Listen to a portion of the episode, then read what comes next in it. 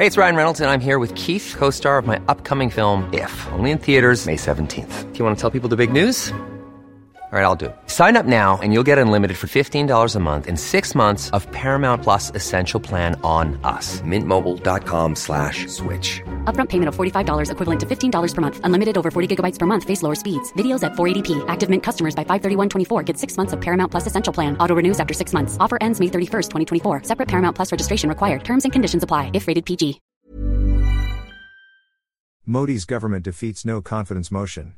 New Delhi. The government of Indian Prime Minister Narendra Modi defeated a no-confidence motion in Parliament on Thursday after a fiery speech by the Premier at the climax of a 3-day debate. Opposition lawmakers, who had brought the motion over months of ethnic violence in Manipur state, walked out of the chamber, prompting a furious rebuke from the Premier, with the government then winning the vote. The walkouts, according to broadcasters, included Congress Party leader Rahul Gandhi, who on Wednesday said Modi's government was set on burning the whole country. Modi denounced them, saying, "Those who don't trust democracy are always ready to make a comment but don't have the patience to hear the rebuttal. They would speak ill and run away, throw garbage and run away, spread lies and run away," he added, to cheers from his own benches. "This is their game and the country can't expect much from them." The no-confidence vote was dismissed by the government ahead of the vote as a headline-grabbing gimmick ahead of a general election next year.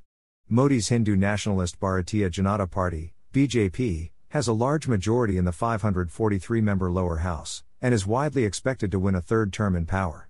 Its muscular appeals to India's Hindu majority have proven a winning formula, and Modi has already steered it to 2 landslide victories over Gandhi and his Congress Party.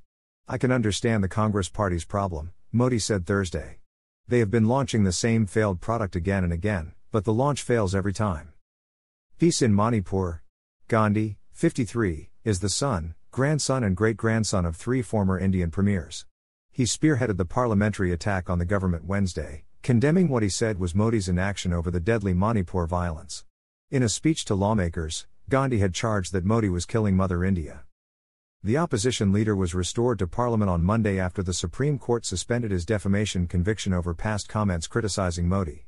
Gandhi had been sentenced to 2 years' imprisonment in March in a case that critics flagged as an effort to stifle political opposition in the world's largest democracy. Modi's party has been repeatedly accused by political opponents and rights groups of fomenting religious divisions for electoral purposes. At least 152 people have been killed in Manipur since May, according to government figures, after armed clashes broke out between the predominantly Hindu Meitei majority and the mainly Christian Kuki community. The state has fractured on ethnic lines, with rival militias setting up blockades to keep out members of the opposing group. On Thursday, Modi called the violence saddening and said that there will be peace in Manipur in the coming times. Tens of thousands of additional soldiers have been rushed from elsewhere to contain the violence, and a curfew and internet shutdown remain in force across Manipur. Human Rights Watch has accused BJP-led state authorities in Manipur of facilitating the conflict with divisive policies that promote Hindu majoritarianism. Modi faced a barrage of criticism from opponents for taking more than 2 months to speak about the conflict. He broke his silence in July after the publication of a graphic video showing a baying mob parading 2 Kuki women naked, saying that the incident had filled his heart with pain and anger.